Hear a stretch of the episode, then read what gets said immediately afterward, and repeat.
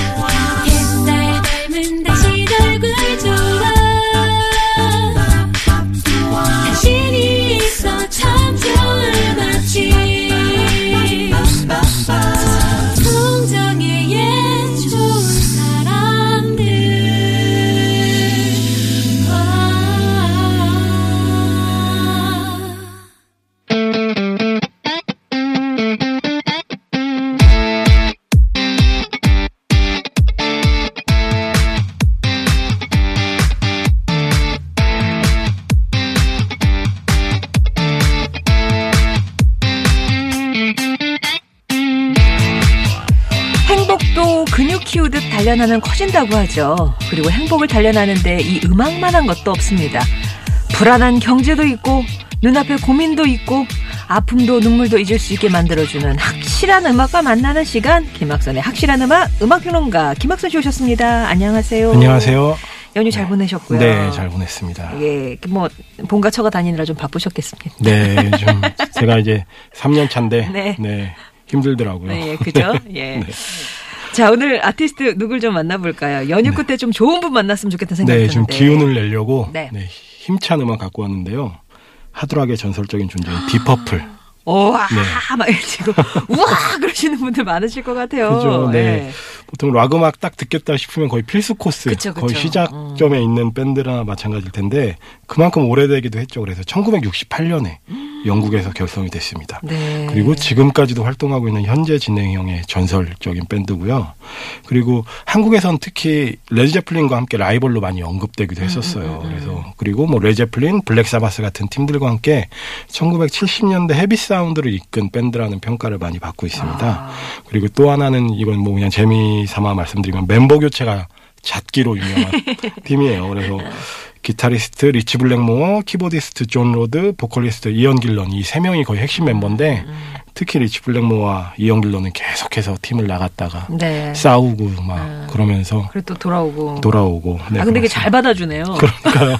워낙 음악적인 역량이 출중해서 사실 돌아온다면 아 쟤가 필요는 하지라는 그런 생각이 들 수밖에 없을 것 같아요. 예. 그런데 처음 시작은 이렇게 하드락 그뭐 지금은 대명사지만 하드락이라기보다는 사이키델릭이나 프로그레시브 록에 좀더 가까웠고요. 그리고 특히 초기에는 그 키보디스트 존 로드의 영향력이 굉장히 컸는데 그가 이제 클래식 전공자여서 클래식과 락 음악을 접목한 스타일의 음악에 굉장히 좀 관심이 많았다고 네. 해요. 근데 밴드의 전성기는 그 이언 길런이 새롭게 가입을 하면서 보컬리스트로 가입을 하면서 이제 시작이 되는데 이를 보통 딥 퍼플 2기라고 부르거든요. 네. 1기부터 지금 딥 퍼플이 10기까지 있어요. 그러니까 멤버 교체가 그만큼 아. 잦았다는 거죠.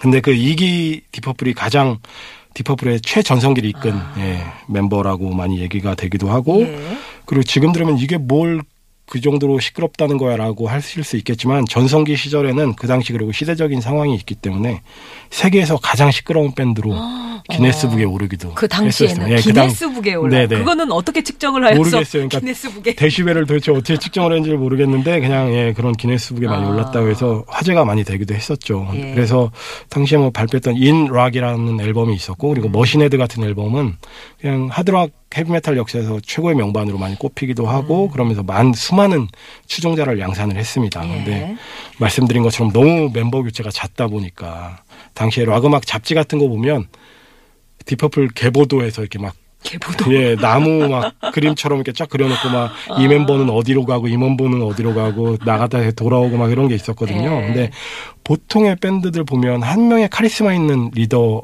의 통솔 아래 이렇게 쫙 예. 밴드가 굴러가는 경우가 많은데 여기는 워낙 재능 있는 멤버들이 많다 보니까 서로 치고받고 싸우고 막 아. 특히 리치 블랙모어와 이언 길런이 사이가 너무 안 좋아서 네. 주도권을 잡고 있을 때 내보내기도 하고 나가기도 나 하고 제이스만 해. 예. 너 나가라. 난 너랑 안 하겠다. 어. 막 그러면서 계속 싸우고 막 하면서 처음부터 끝까지 팀을 지킨 멤버는 존 로드와 이언 페이스, 드러머 이언 페이스 정도만이 네. 있고요. 그리고 예전과 같은 전성기는 아니지만 지금까지 계속 앨범을 발표하면서 2017년에도 새 앨범 Infinite를 발표했더라고요. 와. 네. 근데 존 로드가 팀의 리더, 거의 정신적인 지주였는데 2012년에 세상을 떠나면서 이제는 보컬리스트 이언 길런을 중심으로 네. 활동을 하고 있습니다. 근데 이분들 연세도 만만치 않아서 이언 길런과 로저 글로버, 베이스 로저 글로버는 45년생이시고 이언 페이스는 48년생. 아, 공교롭게도 지난해부터 저희가 이제 모시는 그렇죠. 다 이제 다 70대가 되신 70대. 어 근데 예. 전 정말 제 주변에 70대 분들 보면 이분들은 정말 좀 경이로운 것 같아요. 와. 이렇게 무대 위에서. 워낙 전설인가. 사실 저도 방송 이렇게 하면서 딥 퍼플 음악을 뭐한 시간 뭐네곡 이상 이렇게 들어본 적은 없어요. 그렇죠, 네. 예. 그래서 오늘 되게 네. 흥분되네요. 네, 히트곡도 워낙 많고 들어보면 아, 이 곡 하실 수도 있을 거예요. 네. 자, 그럼 첫 곡. 네, 딥 퍼플의 가장 유명한 노래이자 세상에서 가장 유명한 기타 리프를 가진 곡으로 평가받는 곡인데요. Smoke on the Water. 음. 네. Smoke on the Water. 일단은 듣고 오겠습니다.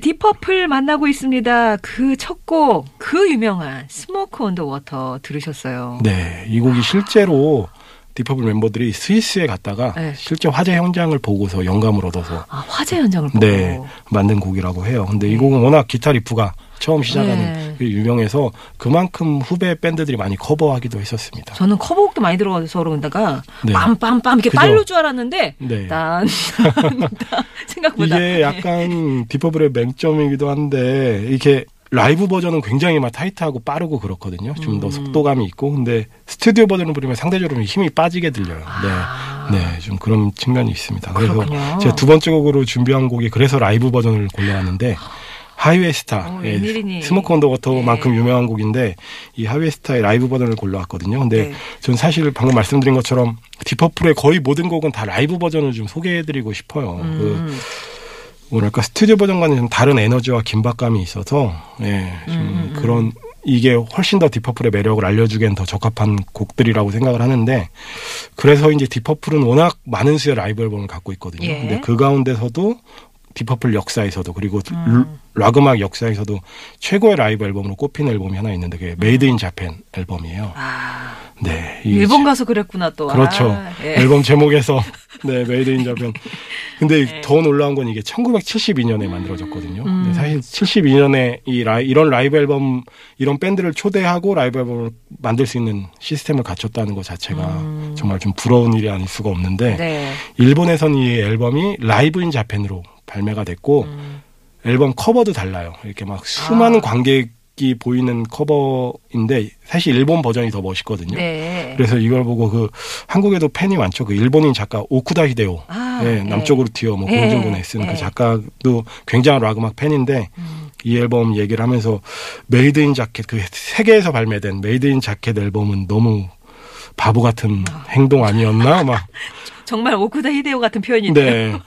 왜 굳이 이 일본 Live in Japan의 멋진 앨범을 놔두고 굳이 그렇게 따로 자켓을 내서 발매했을까? 예. 예, 그렇게 얘기를 했더라고요. 근데 일본에 이렇게 일본에선 1972년에 공연할 정도로 자주 찾고 많이 하기도 했는데 한국에선 1995년에 처음으로 한국을 방문했고 음.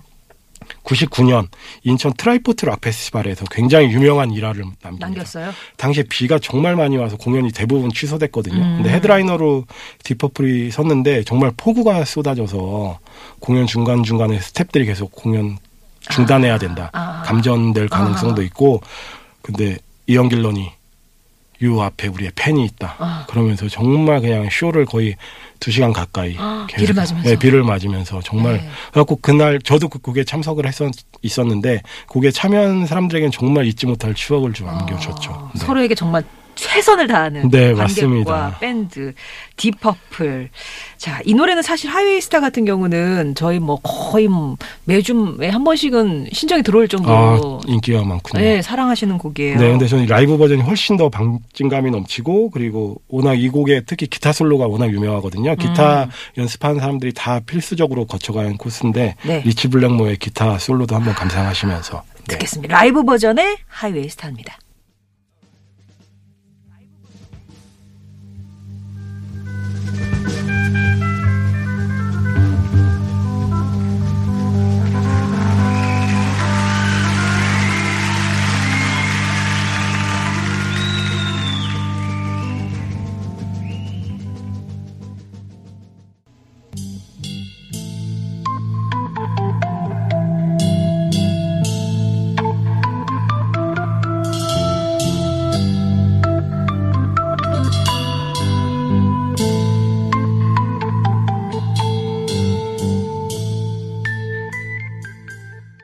금요일은 국내외 아티스트들의 음악을 확실히 소개합니다. 김학선의 확실한 음악. 오늘 만나고 있는 아티스트는 딥퍼플이고요. 딥퍼플의 노래 가운데 어, Child in Time 들었습니다. 아, 네, 정말 길죠. 어, 이거 네. 얼마나 돼요, 런닝 네, 이게 타임이? 10분이 넘는 곡입니다. 제가 이 FM 방송에서 이런 곡을 틀 수 있어서 굉장히 좀 영광스럽습니다. 아, 영광, 네. 영광까지요? 네. 예. 이런 긴 곡을 라디오에서 틀기가 사실 쉽지가 않잖아요. 저도 사실은 처음인 것 같아요. 네, 예. 이게 보통 뭐 FM 그러니까 팝 전문 프로그램 같은 데서 일부러 긴 곡 듣기 코너 이런 거 음. 만들어서 틀지 않는 이상에는 별로 좀 틀기가 정말 어려운 곡인데 네 음. 여기에서 틀었습니다. 드디어, 예. 네. 틀었네요. In Time. 네 아까 제가 레드제플린이랑 뭐 라이벌로 많이 얘기된다고 했는데 특히 한국에서 좀 그런 경우가 많았거든요. 음. 근데 실제 평가나 뭐 위상으로는 레드제플린에 밀리는 게 사실이에요. 세계적인 음. 위상에서 볼 때는 아무래도 그리고 특히 미국 시장에서 영향력이 중요한데 레드제플린의 위상은 미국에서 거의 절대적이거든요. 그래서 어떻게 보면 약간 그 퀸과 비슷하다고도 할 수 있을 것 같아요. 그래서 네. 롤링스톤 같은 유명한 잡지 보면 그 500대 명반 이런 걸 뽑으면 딥퍼플 음반이 없어요. 아, 그래요? 네, 아예 그러니까 좀 취급을 안 해주는 그런 음. 경향도 있고 그리고 로큰롤 명예의 전당이라고 굉장히 영예로운 장 음. 그런 헌액 그런 게 네. 있는데 행사가 있는데 이게 2015년에야 행, 헌액이 됐어요. 아, 정말로요? 네. 디퍼플이요? 계속 매번 물을 먹고 그러다가 그러니까 어. 정말로 이렇게 별로 이렇게 인정을 안 해주더라고요. 아, 그럼 우리나라에서만 인기가 있는 거예요? 일본에서는 거의 신처럼 아. 네, 대접을 받고 있고, 예, 일본과 한국에서 인기가 많고, 영국에서도 어느 정도 인기가 있는데, 아, 그 한국이나 일본에서 이렇게 한 떠봤던 예, 한 것. 예, 아니고, 아, 그렇구나. 네, 그럼에도 그 1970년부터 74년 정도까지 그 딥퍼플이 이루어놓은 음악적인 성취는 정말 무시할 수가 없거든요. 음. 그리고 인기도 최전성기였고, 그리고 특히 이언 길런이 가입하고서 만든 앨범이 In Rock이라는 앨범인데, 이 Child in Time이 이 앨범에 수록돼 있거든요. 근데 음. 이때 많은 이들이 이걸 듣고 충격에 빠졌다고 해요. 그러니까 지금 기준으로야 뭐 굉장히 약하게 들리겠지만 음. 70년 당시에 아니 어떻게 이런 강렬한 사운드를 만들어낼 수 있지? 그러면서 정말 많은 충격을 받았다고 하더라고요. 근데 이 곡 역시도 좀 이런 굉장히 극적인 악곡에다가 이영 길런이 정말 샤우트를 계속해서 내뱉잖아요. 근데 이게 너무 힘들다고 해요. 근데 이게 정말 힘들어서 이영 길런은 이 곡을 좀 부르기가 너무 아, 고- 그래. 노래 좀 난이도가 그래. 높아서 늘 부르기를 꺼렸다는 아, 후문이 있더라고요. 네. 근데 사이가 안 좋은 기타리스트 리치 꼭 넣어야 블레머가 된다고 어, 막. 이건 팬들이 원한다, 관객이 원한다 하면서 느끼를 야. 막 요구를 많이 해서 요즘은 이제 나이가 들어서는 최근에는 거의 라이브에서는 거의 이 곡을 안 부른다고 하더라고요. 예. 그렇군요. 그 99년 트라이포트 인천 트라이포트 락 페스티벌 때 이 곡을 부르긴 했는데 음, 예 생각만큼 이렇게 쫙쫙 목소리가 이제 그때도 이미 나이가 어느 정도 드신 상태였기 때문에 들은 음. 올라가지가 않더라고요. 예. 저희가 하여튼 정성을 다해서 이 10분이 넘는 대곡까지 한번 들어봤고요. 그러면 네. 이제 마지막으로는 어떤 노래를 들어볼까요? 이 곡을 빼놓을 수 없을 것 같아서요. 네, Soldier of Fortune 그러네요. 갖고 왔습니다. 네. 네. 이 딥퍼플이 제가 멤버 교체가 잦았다고 얘기를 했는데 리치 블랙모어와 그 이언 길런이 앙숙이란 사실이 가장 큰 이유였어요. 그래서 둘이 사이가 안 좋아서 누군가 꼭 팀을 탈퇴하곤 했었는데 2기부터 리치 블랙모어가 음악적인 주도권을 잡고부터는 결국에 이언 길런이 팀을 탈퇴한 적이 있었거든요. 네. 나, 나중에 다시 돌아오긴 음. 했지만 그 후임으로 가입한 보컬리스트가 데이빗 커버데일이라는 보컬리스트예요. 음. 근데 이언 길런이 뭐 고음 이런 걸 잘 내는 보컬리스트였다면 데이빗 커버데일은 굉장히 중저음이 매력적인 예, 음. 보컬리스트였고 그래서 데이빗 커버데일이 가입하면서 3기 딥퍼플이 시작을 했는데 이 3기 딥퍼플 곡들 가운데 한국에서 가장 인기가 많은 곡이 그게 아닐까. Soldier of Fortune이군요. 네. 한국에서 정말 이 앨범 이 노래 인기가 많아가지고 음. 어 뭐 한국인이 딱 좋아하는 발라드에다가 데이빗 커버데일 목소리가 정말 soulful하고 멋있어요. 아, 어. 뭐 뭔가 중후함 같은 걸 갖고 있어서 이게 라디오에서는 정말 자주 흘러나오곤 하고 네. 지금도 저는 가끔씩 라디오에서 나오는 걸 듣고 그래요. 하거든요. 근데 네. 이 노래도 역시 우리나라에서 인기 있었는데 뭐 외국, 예, 외국에서는 별다른 반응이 없었던 아. 곡입니다. 예, 대부분의 발라드들 같은 게 그런 경우가 좀 어, 종종 있어요. 그쵸. 네. 어. 근데 재밌는 건 데이비드 커버데일은 이후에 다시 혼, 팀을 떠나서 화이트스네이크라는 굉장히 음. 유명한 명밴드를 결성을 하고 다시 이언 길런이 들어오거든요. 근데 그러면서 리치 블랙모어가 또 팀을 나가서 레인보우라는 또 팀을 만들고 그래서 그 계보도라는 게 정말 아, 팀들이 뭐 나갔다가 자기 밴드 만들고 다시 네. 돌아오고 막 하면서 이거 굉장히 복잡한데 그걸 다 외우시는 분이 진짜 어, 그렇죠. 드물겠네요. 예, 전엔 어. 그런 걸 다 외워야지 뭔가 맞아, 고수 취급을 맞아. 받았어요. 네. 예, 그러면 그럼 3기에 뭐 대표곡이라 할수 있는 Soldier of Fortune 전하면서 오늘 김학승 평론가 인사 나누겠습니다. 고맙습니다. 고맙습니다.